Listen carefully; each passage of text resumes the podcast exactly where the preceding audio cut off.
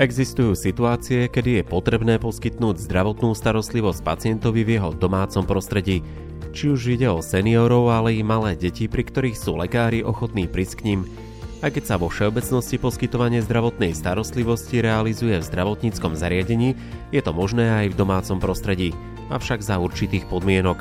Práve o nich si povieme v dnešnom podcaste – Dozviete sa, kedy je možné poskytovať domácu zdravotnú starostlivosť, ako je to s ordinačnými hodinami a platbou za ňu. Moje meno je Maroš Černý a rozprávať sa budem s Lenkou Kavarníkovou z advokátskej kancelárie H&H Partners. Vítam vás pri počúvaní. Poskytovanie zdravotnej starostlivosti pacientovi v jeho domácom prostredí sme poznali z amerických filmov, je však už realitou aj na Slovensku. Môže teda lekár prísť k pacientovi domov a ošetriť ho priamo tam? Tak e, vo vzťahu vlastne k poskytovaniu zdravotnej starostlivosti by som najprv začala skôr vlastne s problematikou ordinačných hodín. Naozaj každá ambulancia má svoje ordinačné hodiny, počas ktorých vlastne poskytuje tú ambulantnú zdravotnú starostlivosť priamo vlastne v ambulancii. V podstate takto charakterizuje vlastne ordinačné hodiny práve aj zákon o zdravotnej starostlivosti.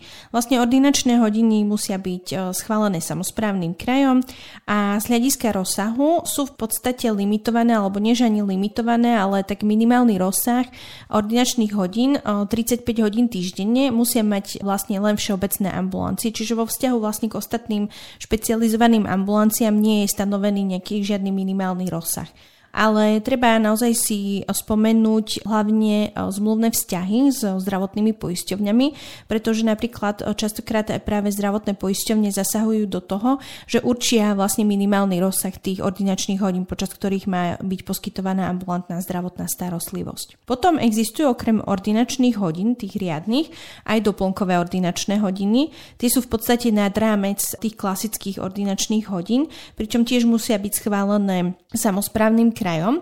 Tu však platí, že naozaj, že zákon o zdravotnej starostlivosti vo vzťahu k ním stanovuje viaceré podmienky, ktoré musí poskytovateľ splniť na to, aby si ich mohol vôbec zaviesť.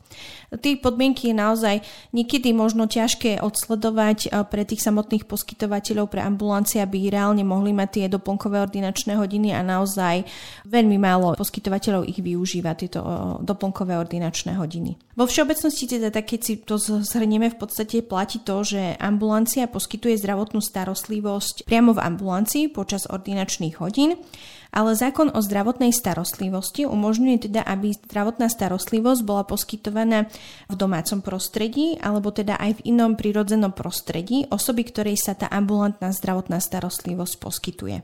A takúto starostlivosť označuje zákon o zdravotnej starostlivosti ako domácu starostlivosť. Kedy je teda možné takúto domácu starostlivosť poskytovať? Tak to presne vymedzuje práve zákon o zdravotnej starostlivosti, ktorý hovorí, že domáca starostlivosť sa poskytuje mimo ordinačných hodín a vždy je vlastne iba na žiadosť pacienta. Čiže to sú také dva hlavné aspekty tej domácej starostlivosti, ktoré musia byť splnené. Naozaj v tomto prípade je ale dôležité podotknúť hlavne to, že aj keď pacient požiada lekára o to, aby mu poskytol zdravotnú starostlivosť v jeho domácom prostredí mimo ordinačných hodín, nie je to povinnosťou toho lekára. Naozaj je to na uvážení toho lekára, či v podstate takúto možnosť tomu pacientovi dá alebo nie. To hovorí vlastne aj zákon o zdravotnej starostlivosti, ktorý hovorí, že naozaj ten poskytovateľ môže poskytnúť tú domácu starostlivosť mimo ordinačných hodín. Počúvate Mediprávnik podcast. Takto znie zvuk právnej istoty pre lekárov a lekárnikov. Ak je domáca starostlivosť poskytovaná mimo ordinačných hodín, ako je to s úhradou za ňu zo strany zdravotných poisťovní? Takto, otázku úhrady rieši tiež priamo vlastne zákon o zdravotnej starostlivosti, ktorý hovorí, že tú domácu starostlivosť si hradí priamo pacient sám, a to podľa ceníka zdravotných výkonov tej danej ambulancie. Čiže v tomto prípade naozaj tá úhrada prichádza zo strany pacienta, úhrada neprichádza zo strany zdravotnej poisťovne. Čiže aj v prípade, ak by sa napríklad realizovali počas domácej starostlivosti mimo tých ordinačných hodín pacientovi výkony, ktoré sú inak hradené z verejného zdravotného poistenia, v danom prípade si to hradí pacient sám, lebo naozaj je to proste takto stanovené priamo v zákone o zdravotnej starostlivosti. Ale výnimkou sú napríklad lieky, zdravotnícke pomocky a dietetické potraviny, ktoré sú predpísané počas tej domácej starostlivosti. Čiže ak lekár predpíše nejaký liek počas poskytovania domácej starostlivosti, tak pacient si uhradí tú zdravotnú starostlivosť, ale tie lieky uhradí e, lekárovi priamo zdravotná poisťovňa toho daného pacienta. Aj keď zdravotná poisťovňa neuhrádza tú e, domácu starostlivosť, teda tie výkony počas nej, tak lekár vždy musí ale e, poslať každý mesiac ten prehľad v podstate ktorým pacientom bola poskytnutá domáca starostlivosť a aké výkony sa realizovali. To je v podstate taký vytvorený taký kontrolný mechanizmus, aby nedošlo vlastne k dvojitej úhrade zo strany toho pacienta. Čiže napríklad, aby sa nestalo to, že poskytovateľ zdravotnej starostlivosti vyberie jednak sumu od pacienta, ale zároveň to vykáže ešte na zdravotnej poisťovni, aby mu to uhradila. Čiže toto je v podstate naozaj taká tá eliminácia tej dvojitej úhrady. Ako si spomenula, pacient uhrádza za domácu starostlivosť cenu podľa ceníka ambulancie. Je táto suma nejakým spôsobom limitovaná? Nie, táto suma nie je žiadnym spôsobom limitovaná. V podstate naozaj zákon o zdravotnej starostlivosti určuje to, že pacient uhrádza tú cenu za poskytnutú zdravotnú starostlivosť v rámci domácej starostlivosti podľa ceníka výkonov v ambulancii. Čiže v tomto prípade naozaj sa ukazuje ako veľmi dôležitý práve ten cenník ambulancie, čiže naozaj je dobre mať, alebo teda potrebné hlavne mať naozaj eh, správne koncipovaný cenník. V rámci toho ceníka si môže lekár určiť eh, v podstate eh, tie ceny napríklad v prípade domácej starostlivosti takým spôsobom, že buď bude mať v rámci ceníka pri každom jednom výkone určenú cenu a v prípade poskytnutia domácej starostlivosti tak vyučtuje pacientovi ceny podľa tých výkonov, ktoré mu realizoval. Prípadne si môže v rámci ceníka určiť nejakú paušálnu sumu, buď to bude nejaká určená konkrétna suma za poskytnutú domácu starostlivosť, prípadne môže napríklad určiť hodinovú odmenu za poskytnutú zdravotnú starostlivosť v rámci domácej starostlivosti. Čiže naozaj tam má lekár e, možnosť to určiť rôznymi spôsobmi. Do ceníka napríklad si môže dať aj náhradu určitých nákladov, ktoré sú spojené s poskytnutím domácej starostlivosti, lebo berme to tak, že naozaj v tomto prípade vlastne ten lekár ide do domácnosti toho pacienta, respektíve do iného prostredia, mimo ambulanciu a v tomto prípade môže využiť napríklad vlastné motorové vozidlo, prípadne môže ísť, ja neviem, napríklad taxikom alebo MHDčkou, tak v podstate dať si nejakú náhradu napríklad za kilometr vlastne jazdy za tým pacientom. Čiže aj takéto vlastne veci si môže dať do toho ceníka v prípade domácej starostlivosti. Ale základom je to, aby naozaj, pokiaľ chce vyberať nejaký poplatok, vo vzťahu k domácej starostlivosti alebo v, celkovo vo všeobecnosti ten poplatok musí byť uvedený vlastne v ceníku toho poskytovateľa zdravotnej starostlivosti. A naozaj v prípade, keď už sa bavíme o tých cenách, o ceníku ambulancie, tak nesmú zabúdať poskytovateľia hlavne aj na to, že tie ceny musia účtovať. Čiže naozaj pre nich platí zákonná povinnosť vydať pacientovi doklad o úhrade. V tomto prípade zo strany pacienta teda bude jasná úhrada za poskytnutú domácu starostlivosť, takže musí byť normálne vydaný doklad. V prípade zdravotnej starostlivosti platí, že naozaj musia mať ambulancie registračnú pokladnicu. Čiže elektronickú registračnú pokladnicu, to stanovuje naozaj zákon o používaní elektronickej registračnej pokladnice.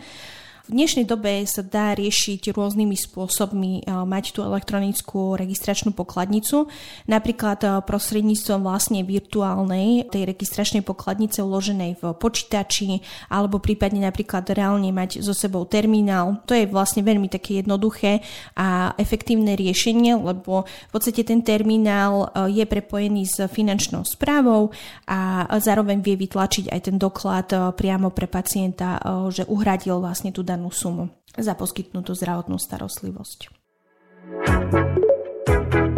Dobre ste si naladili. Zrozumiteľné právne rady pre každého lekára a lekárnika. Mediprávnik podcast. V našich podcastoch si častokrát opakujeme to, že zdravotná dokumentácia je alfou a omegou poskytovania zdravotnej starostlivosti. Musí byť aj domáca starostlivosť zapísaná v zdravotnej dokumentácii pacienta? Áno, vlastne zdravotná dokumentácia je naozaj e, takým základným pilierom e, poskytovania zdravotnej starostlivosti a práve aj tá domáca starostlivosť musí byť zachytená v zdravotnej dokumentácii pacienta. Zákon o zdravotnej starostlivosti určuje v podstate aj presne, čo e, má ten zápis v zdravotnej dokumentácii pacienta obsahovať. Jednak tam má byť zachytené poučenie pacienta o tom, že tú domácu starostlivosť teda si musí hradiť sám. Taktiež tam musí byť uvedená napríklad aj výška úhrady, čiže potom už keď je jasné, že koľko bude pacient eh, hradiť, tak musí to tam byť zapísané v tej zdravotnej dokumentácii. A zároveň tam musí byť zachytené aj poučenie o tom, že pacient bol informovaný o tej skutočnosti, že mal možnosť využiť poskytnutie zdravotnej starostlivosti priamo v ambulancii a že by mu bola hradená teda z verejného zdravotného poistenia, pokiaľ sa jedná o takéto výkony. V rámci zápisu do zdravotnej dokumentácie pacienta je potrebné zaznamenať aj informáciu o tom, že o ňu požiadal naozaj pacient. Pretože to je taký ten základný predpoklad, ako som na začiatku spomínala, že realizuje sa tá domáca starostlivosť naozaj na základe žiadosti toho pacienta. A teda sú tam potom tie ďalšie informácie o tom, že bol teda poučený, že si ju hradí sám, výška úhrady, poučenie o tom, že mu mohla byť poskytnutá aj v rámci vlastne ambulancie. Zápis do zdravotnej dokumentácie zároveň musí ten pacient potvrdiť e, svojim podpisom.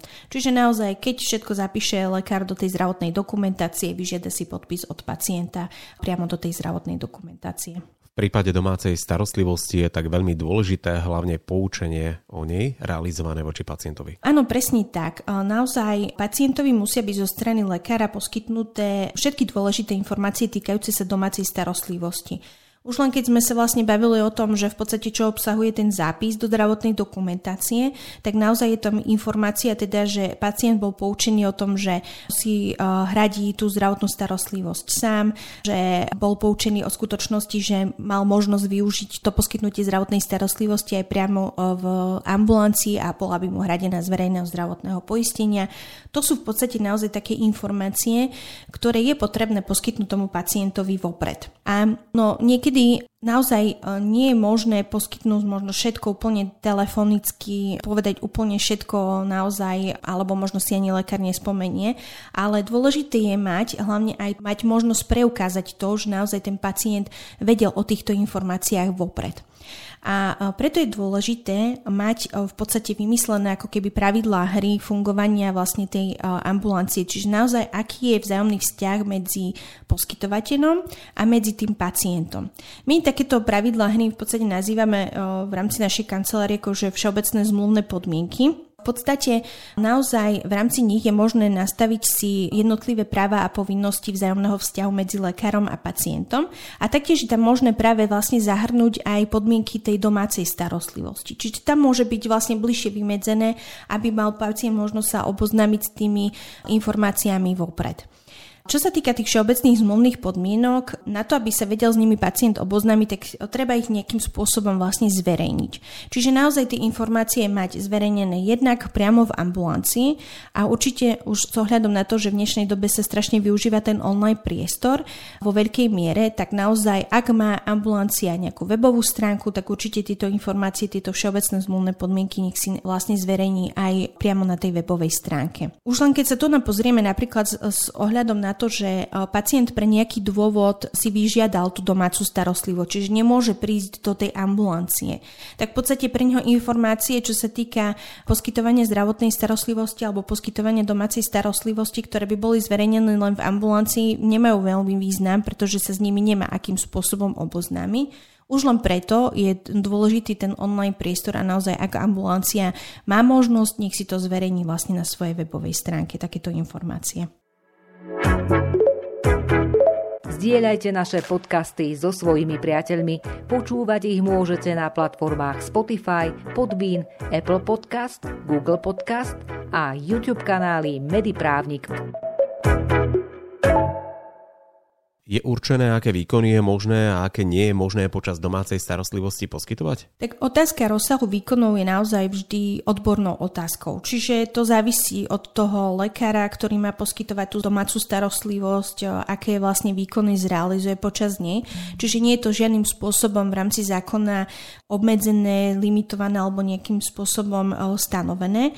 Tam je dôležité vlastne hlavne to prepojenie na základnú povinnosť a to povinnosť poskytovať zdravotnú starostlivosť lege artis. Tu by som chcela upozorniť hlavne lekárov, že v prípade, ak sa teda rozhodnú poskytovať domácu starostlivosť, tak naozaj Proste pacient im počas toho telefonického rozhovoru vysvetlí, že vlastne čo sa deje s ním a naozaj ak majú pocit, že e, vo vzťahu k danému pacientovi by nemolo možné poskytnúť mu domácu starostlivosť, ale že potrebuje realizovať vlastne výkony, ktoré je možné realizovať len v ambulancii, napríklad s ohľadom na nejaké prístrojové vybavenie, tak mali by vopred toho pacienta o tom upovedomiť.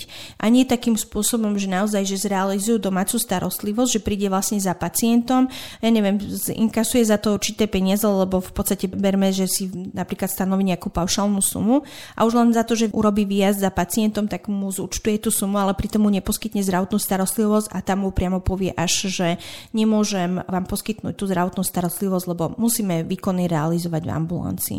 Čiže naozaj vopred určite ten lekár to vie zhodnotiť aj vopred, že proste s ohľadom na tie zdravotné problémy pacienta, ktoré výkony možno a nemožno zrealizovať v tej ambulancii.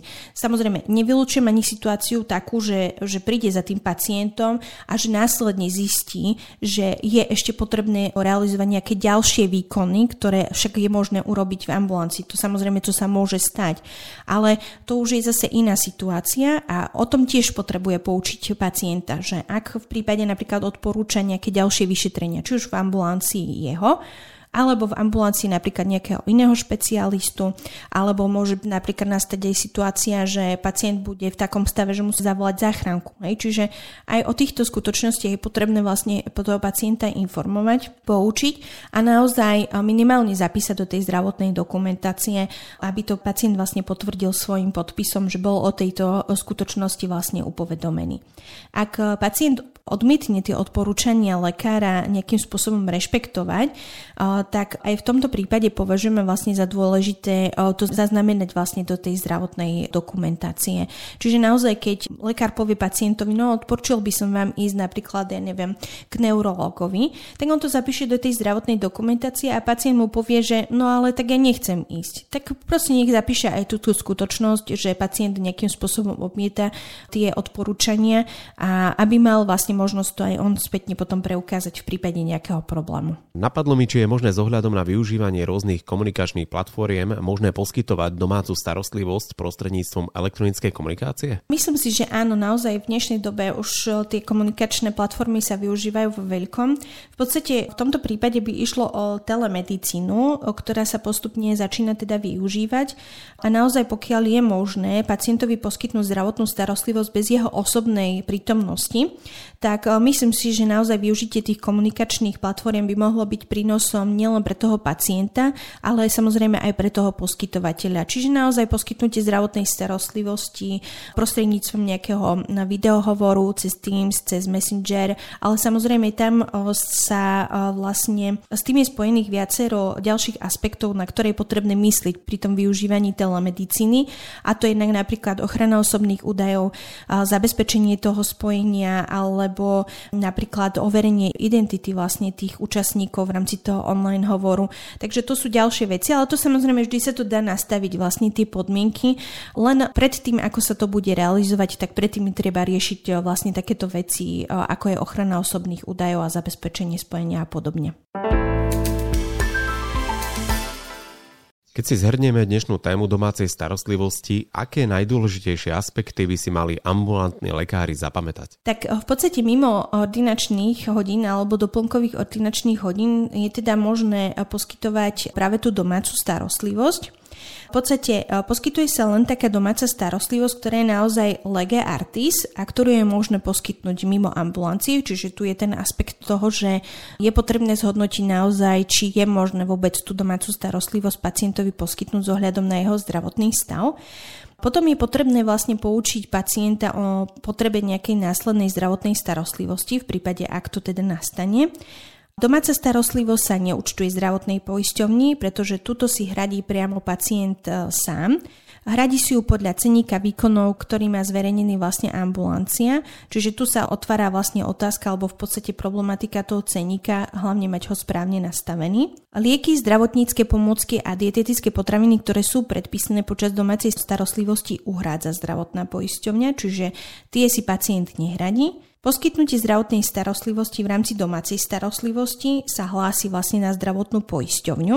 Hoci ona ju neprepláca, musí o tejto skutočnosti vedieť, práve kvôli tomu, aby sa zamedzilo dvojitému vyberaniu vlastne úhrady zo strany pacienta. A Taktiež musí byť vlastne poskytnutie zdravotnej starostlivosti počas domácej starostlivosti riadne zapísané vlastne v zdravotnej dokumentácii toho pacienta.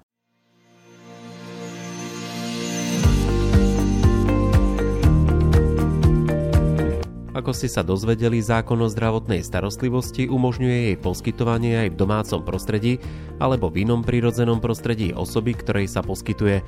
Podľa zákona je možné ju však poskytovať mimo ordinačných hodín a vždy iba na žiadosť pacienta. Čo sa týka platenia, zdravotná poisťovňa domácu starostlivosť neprepláca a preto si ju hradí pacient. Výnimkou sú lieky, zdravotnícke pomôcky a dietetické potraviny predpísané počas domácej starostlivosti. Netreba zabúdať na záznam do zdravotnej dokumentácie, vrátanie informácie, že o ňu požiadal pacient sám. Na záver sme si pre vás pripravili ešte jednu ponuku, ktorá sa týka ceníka. Keďže problematika poplatkov v ambulancii je celkovo zložitá a náročná, je veľmi dôležité mať dobre spracovaný ceník, ktorý musí splňať zákonné požiadavky. Jeho prípravu je preto dobré nechať na odborníkov, ktorí tejto problematike rozumejú. Preto ak nemáte cenník vypracovaný vôbec, respektíve máte, ale myslíte si, že nesplňa všetky náležitosti, obráte sa na advokátsku kanceláriu H&H Partners, ktorá vám s tým ochotne pomôže. Pre viac informácií navštívte portál mediprávnik.sk alebo napíšte e-mail na podpora zavináč mediprávnik.sk. Tešíme sa na vás pri ďalšom podcaste.